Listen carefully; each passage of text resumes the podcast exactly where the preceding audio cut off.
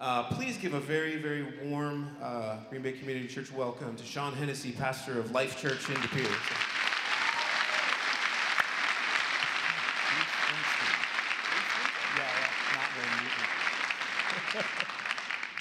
so cool. This place is so cool. So I, I, I, was here first service, and, and my son was with me. He's 12. First of all, open your Bibles to the book of Matthew. Let's get to that first. Matthew chapter 9.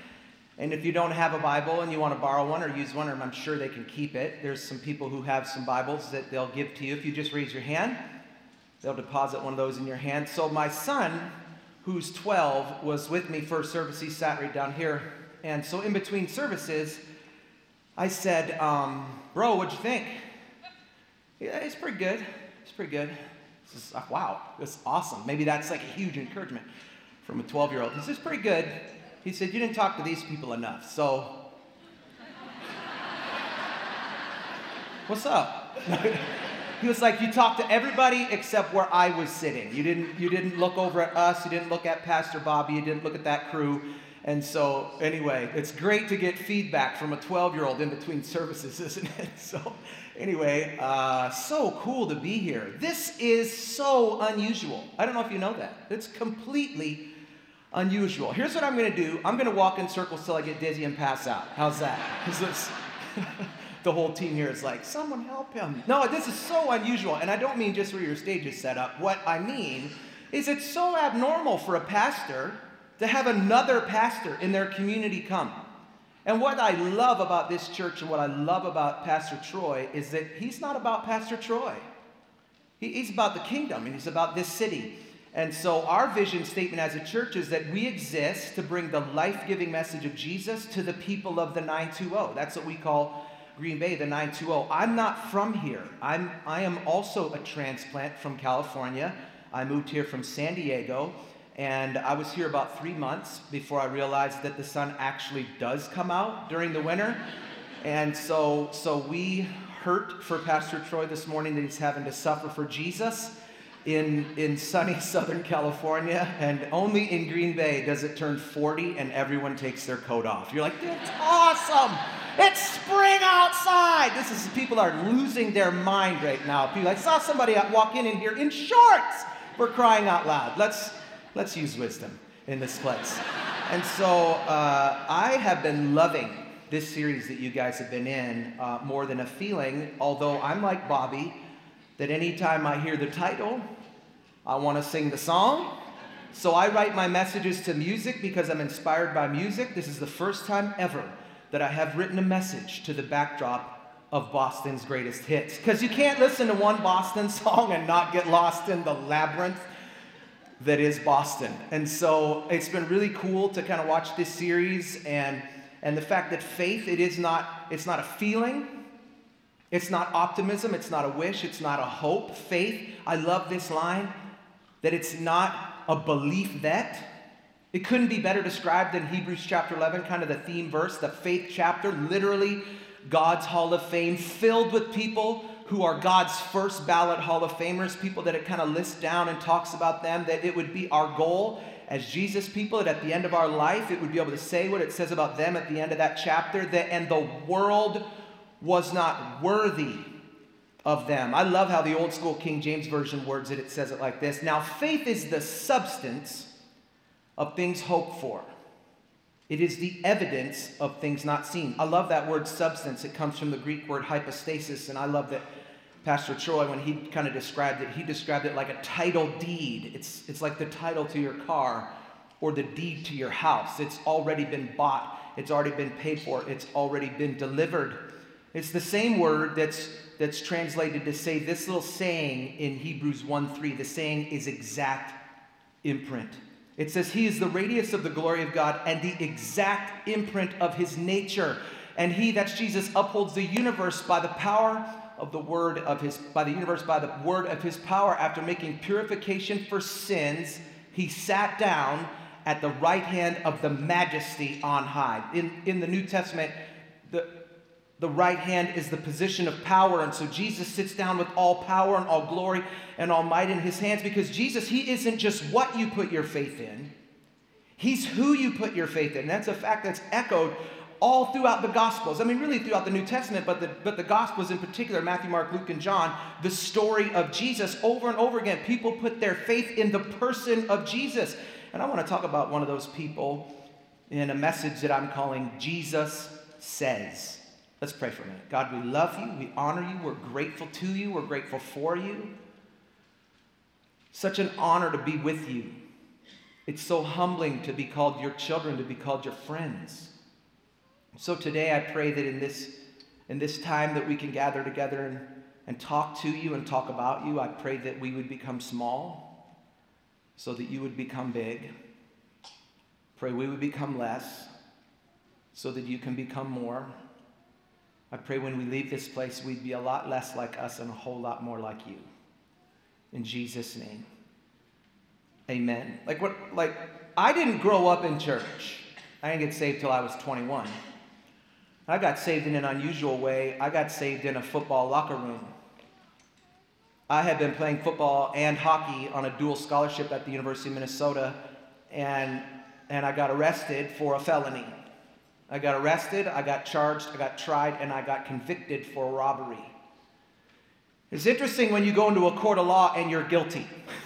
There's no other feeling. I can't describe the fact other than, ugh.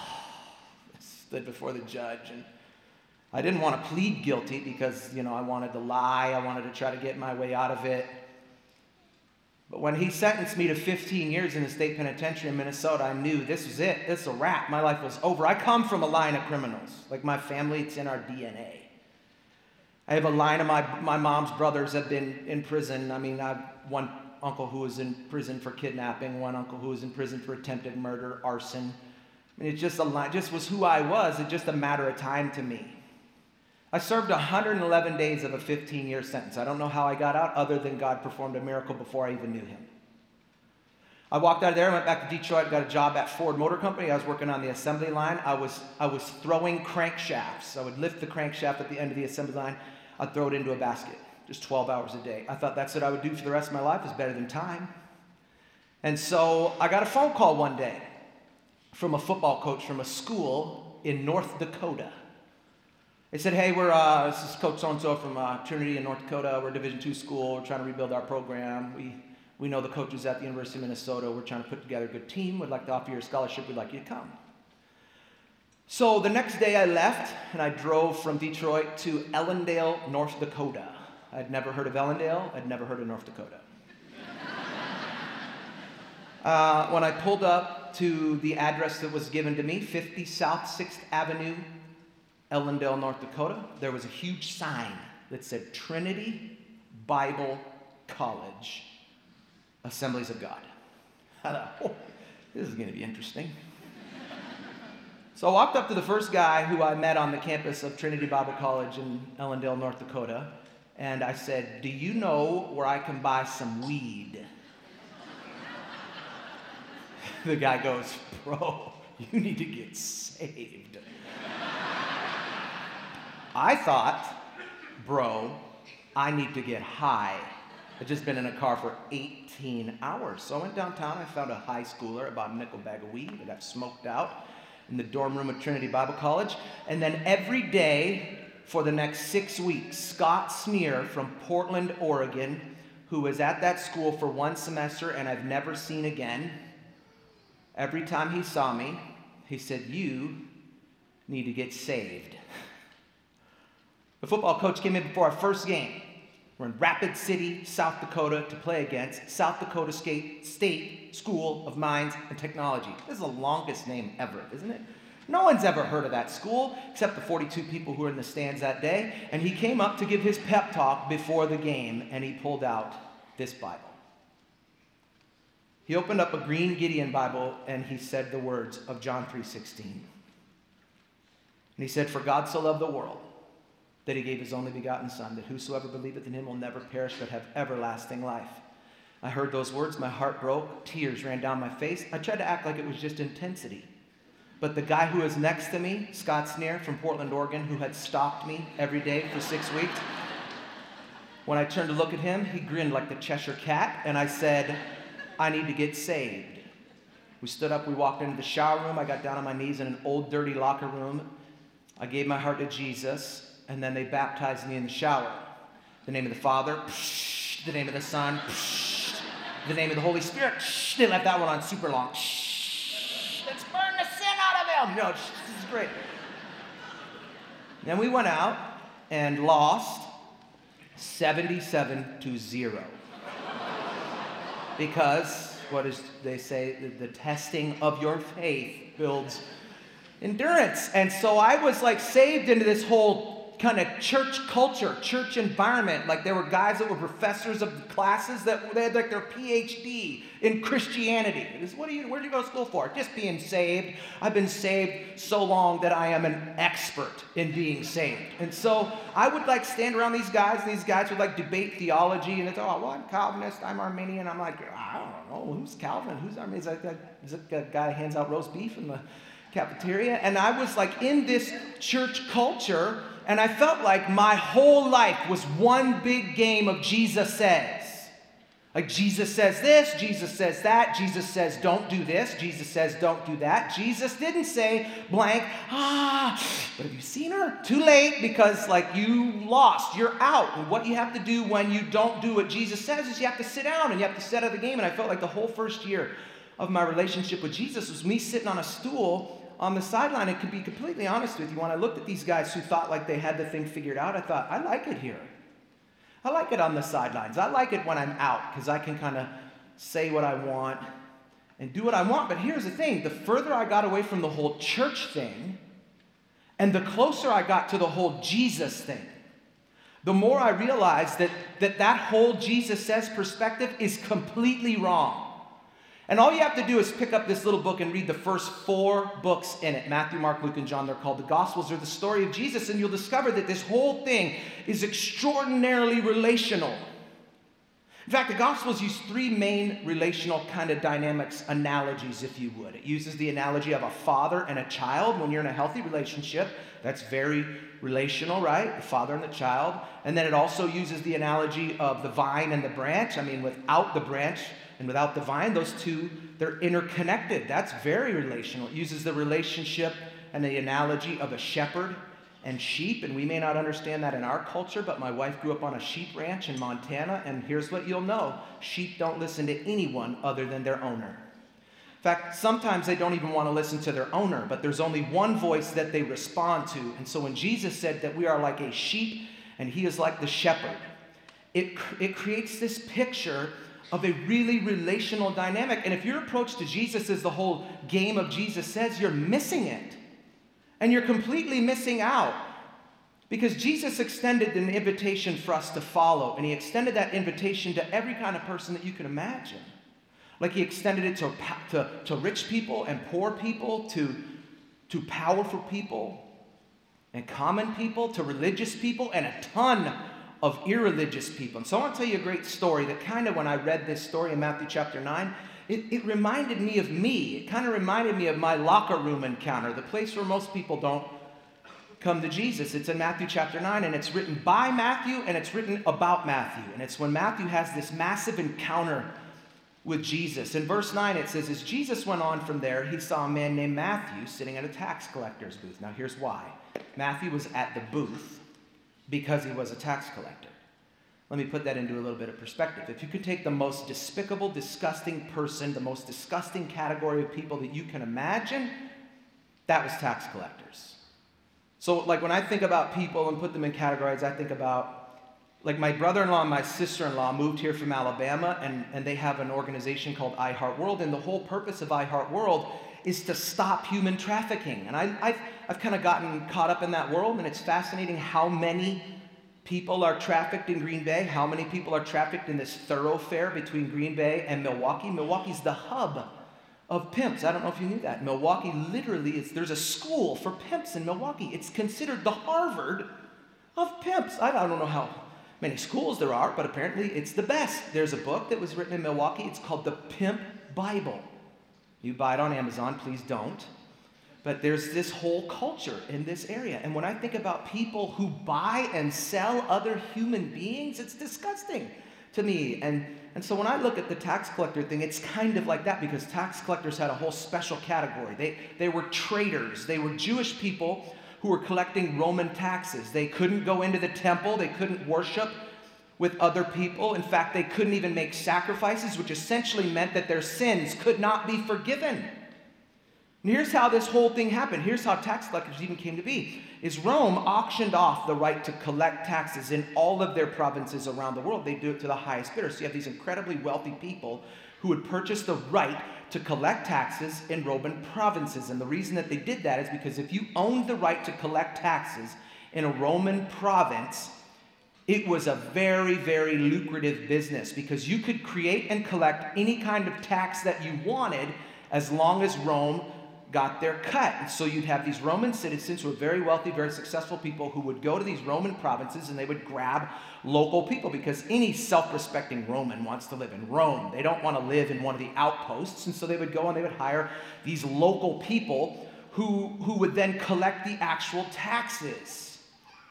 And, and these taxes were like tons and tons of taxes. Like there was a port tax, a bridge tax, an income tax, a food tax, a wine tax, a harbor tax, a crossroad tax, an animal tax, a property tax, a building tax, a marriage tax, a kid tax, a second kid, third kid, fourth kid, cousin tax. I mean, everything that you could possibly wrap your mind around, on and on and on went the list of taxes. And so they would go and they would hire these local people to collect these taxes, and they would pay them such an exorbitant amount of money that it would literally literally be impossible for a person to say no, even though those local people would immediately be hated by the people in their community, they would be disowned by their families, and essentially they would sell their soul to the devil because they wouldn't be able to go and make sacrifices so their sins could not be forgiven. Traitors, they were benefiting on the Roman occupation. Matthew was one of these local guys. Matthew would have been hated by everyone.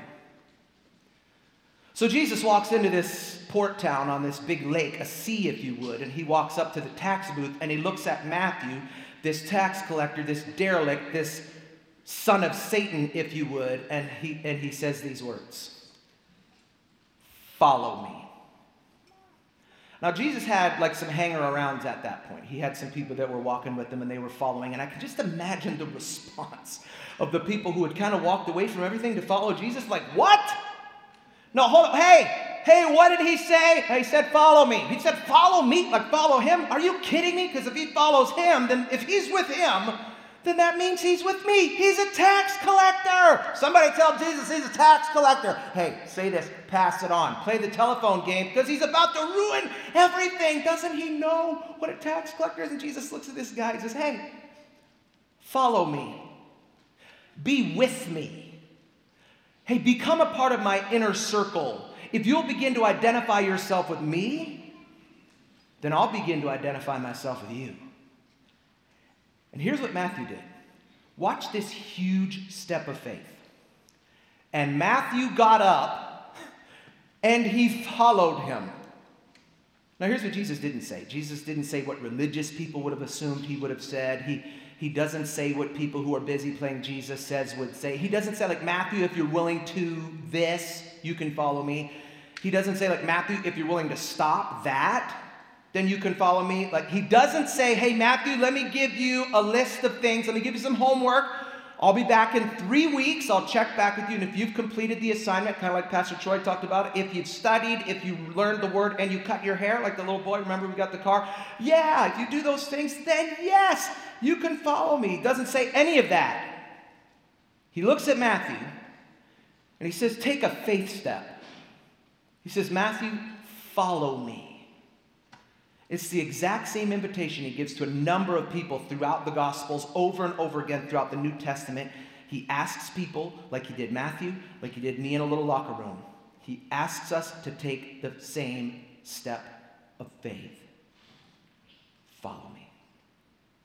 So here's the question that I want to ask today, and I want you to marinate on it for the next few minutes. So I'm going to I'm going to come back to it. Here's the question Am I following?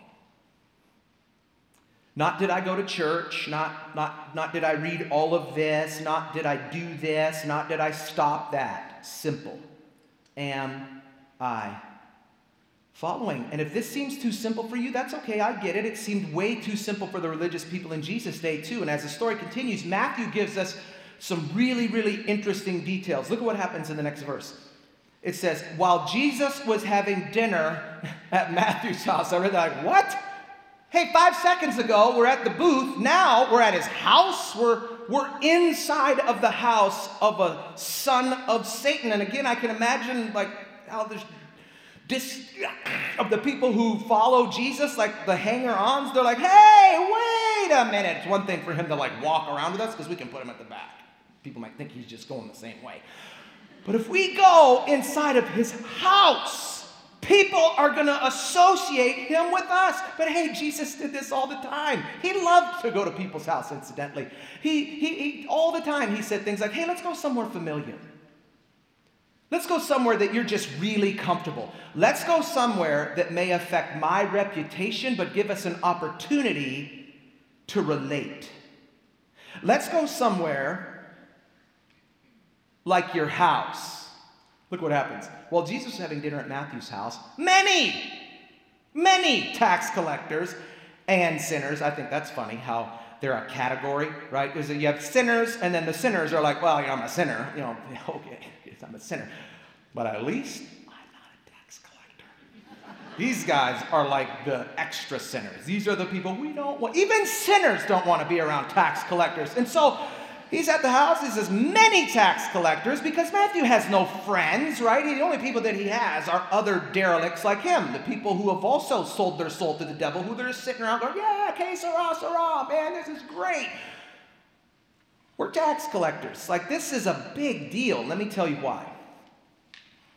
Jesus was extraordinarily comfortable with people who were nothing like him. And apparently, people who are nothing like Jesus were extraordinarily comfortable with him. If you're here today and you feel anything other than loved and accepted, I want you to know that's not your fault. That's our fault.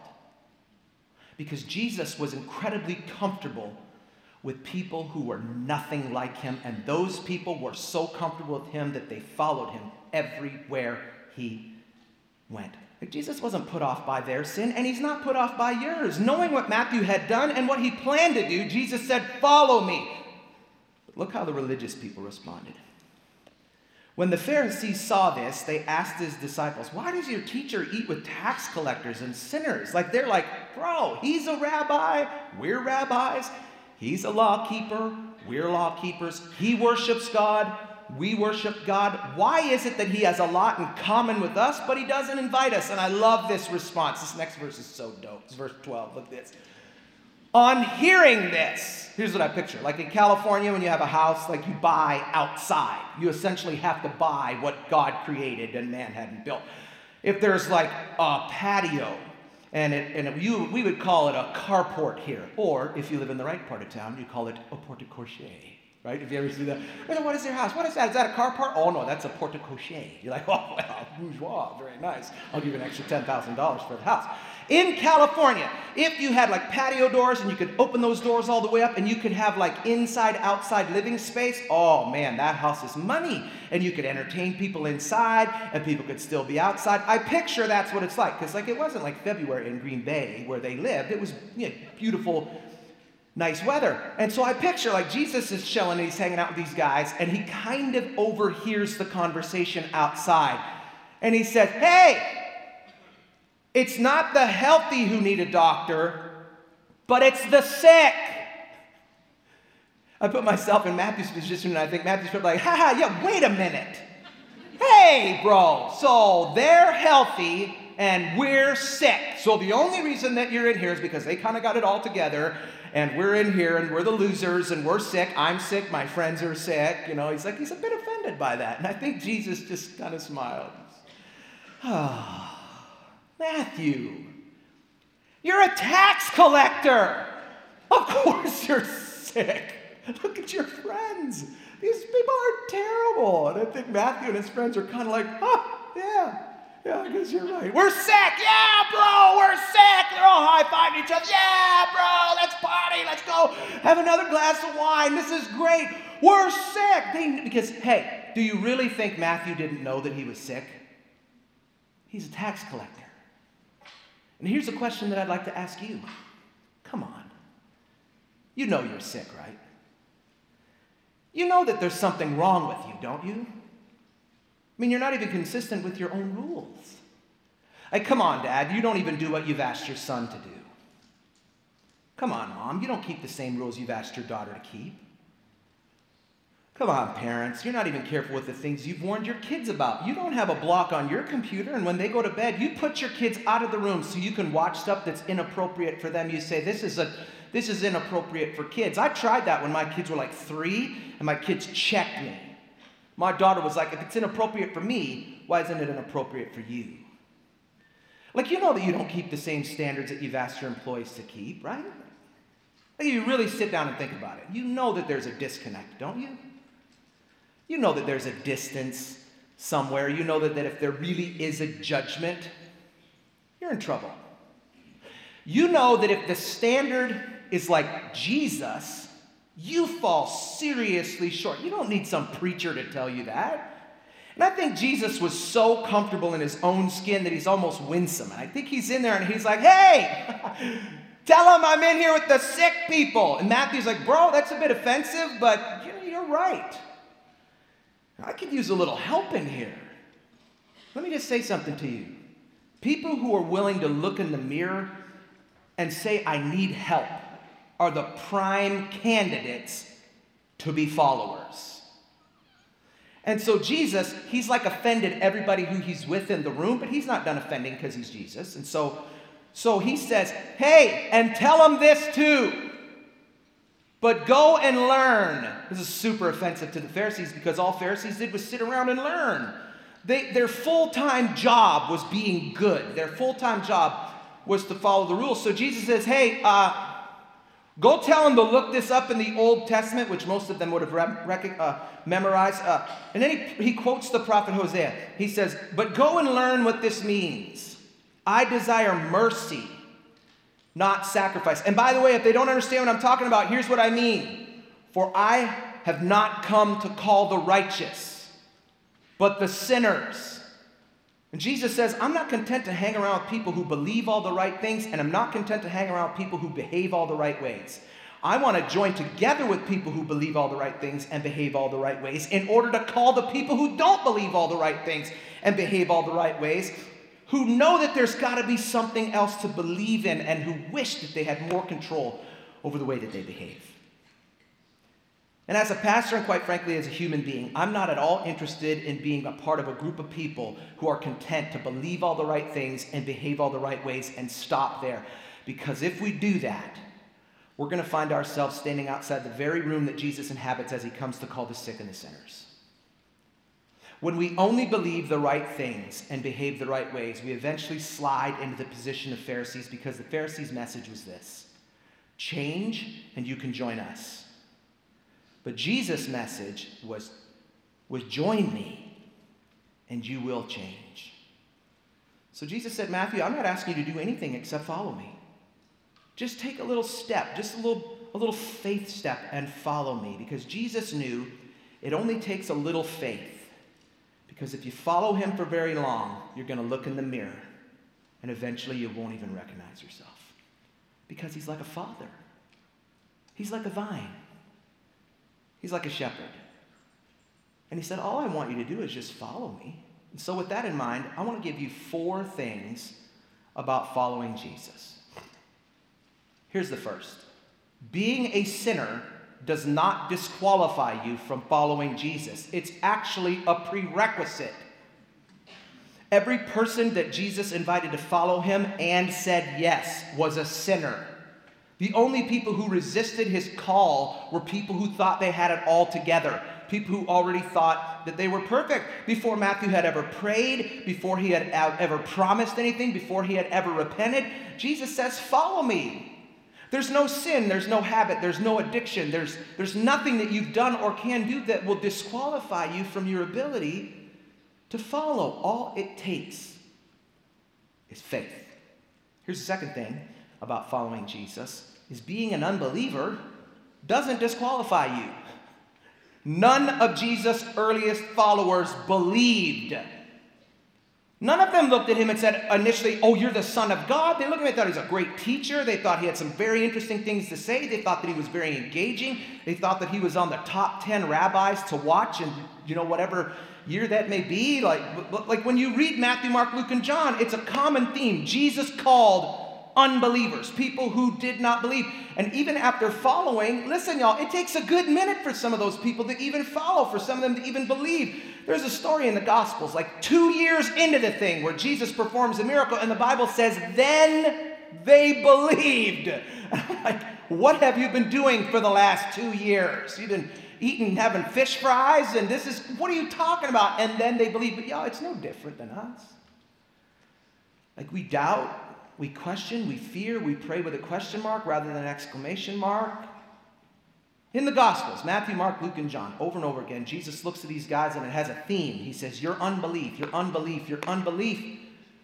Over and over again, Jesus would get on these guys for their unbelief. In fact, one of his followers was such an unbeliever that he got a nickname for it Doubting Thomas. Forever, in perpetuity, he's going to be known as Doubting Thomas. Yet, even after Jesus died, rose again, and everyone else saw him walking around. His like Thomas's boys like, bro, we just saw him. I was just with him. I just played ping pong with him at the market. Are you kidding me? You don't think he's back? Like, and Thomas is like, I don't know. I think this whole thing was kind of a scam. This, I think this was a trick. And even after all that, when Jesus encounters Thomas, he doesn't say, You know what, Thomas? You're out. He brings him in. He says, My friend, touch these and put your hand here because I love you. Because here's the third thing about following Jesus is that the invitation, uh, the invitation to follow is an invitation to relationship. It's not an invitation to the Ten Commandments. It's not even an invitation to obedience. Look at it like marriage. If you're married to somebody who follows all the marital rules, they don't break any of the things, and you said that marriage, I, I just celebrated on February 10th 20 years of marriage. And if you have somebody that they follow the, I promise to this, this, this, this, and this until death do us part, even if they follow all of that stuff, it doesn't mean you're going to have a good relationship because rules don't make relationships. The reason that I keep the marital rules is because I'm in love with my wife, Sunny. Here's what Jesus knew if we would start loving him, we'll start doing some things differently. Because people who are in love, they start doing some things different, they stop doing other things, and then they start doing some other things completely the opposite of what they do. Because people who are in love, they walk differently. Remember when your middle schooler came home in love?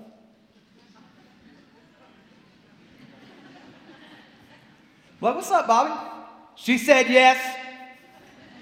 I'm going to the dance with Sally. Everybody wants to go to the dance with Sally. She's going with me. He's in love, man. He's 12, but he is in love. He, he walks different. People who are in love, they talk differently, they think differently. I have a different ringtone for my wife when my wife calls.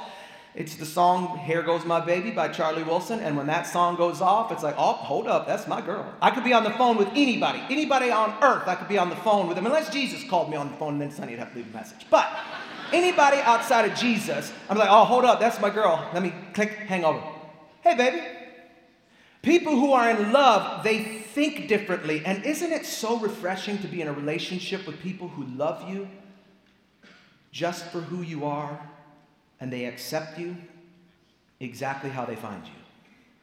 And when you start reading Matthew, Mark, Luke, and John, you'll realize that I'm being invited into a relationship that begins with me just the way that I am. And the great theologian of the New Testament, the Apostle Paul, maybe you, maybe you knew him as St. Paul. He says it like this in the book of Romans chapter 2, verse 4. This verse doesn't get much airplay. God's kindness is what leads us to repentance. Do you know how you experience someone's kindness? You have to be in their proximity, in their vicinity. You have to be in their presence. You have to be in a relationship with them. So the Apostle Paul saying it's not the threat of hell that leads to repentance, which just means change, it's God's kindness. Here's the final thing about following Jesus is following Jesus forces me to focus on where I am rather than where you're not. Like if you're following someone, you're looking at them. You're if you're following them, you're focusing on the person that you're following. If you're a Jesus person, you aren't actively following, eventually you're going to become a Pharisee. Like when you stop waking up saying, like, God, my goal is to do these 10 things or to follow these 10 rules, and you start waking up in the morning saying, God, my goal today is to follow you, my goal is to become less like me and more like you, then you'll become more aware of your responsibility that, that you won't have time to judge other people. If you've ever felt judged by a church, it's probably because you've been surrounded by a bunch of religious people who believed all the right things and behaved all the right ways, but somewhere along the line stopped following and started evaluating and judging. Let me put it this way as I close. The more conscious I am of the work that God has yet to do in me, the less critical I am of the work that God has yet to do in you. And this is what makes this church so extraordinary. You have all these people who come together, some of whom know a little bit, some of whom know a lot, some of whom have been walking with Jesus for a long time, some of whom just started, some of whom have great faith, some of whom have little faith, some of you have no faith. But everybody in this place, to the best of our ability, we're moving in the same direction, we're on the same journey, trying to become better followers, trying to become better Jesus people. And when you find yourself in a group of people like that, there's great possibilities. There's great power, there's great potential for change. And so it comes back to the core question Am I following? Because Jesus' invitation, it's extended to every person in this place today, but it takes a step of faith. Because Jesus says, Follow me.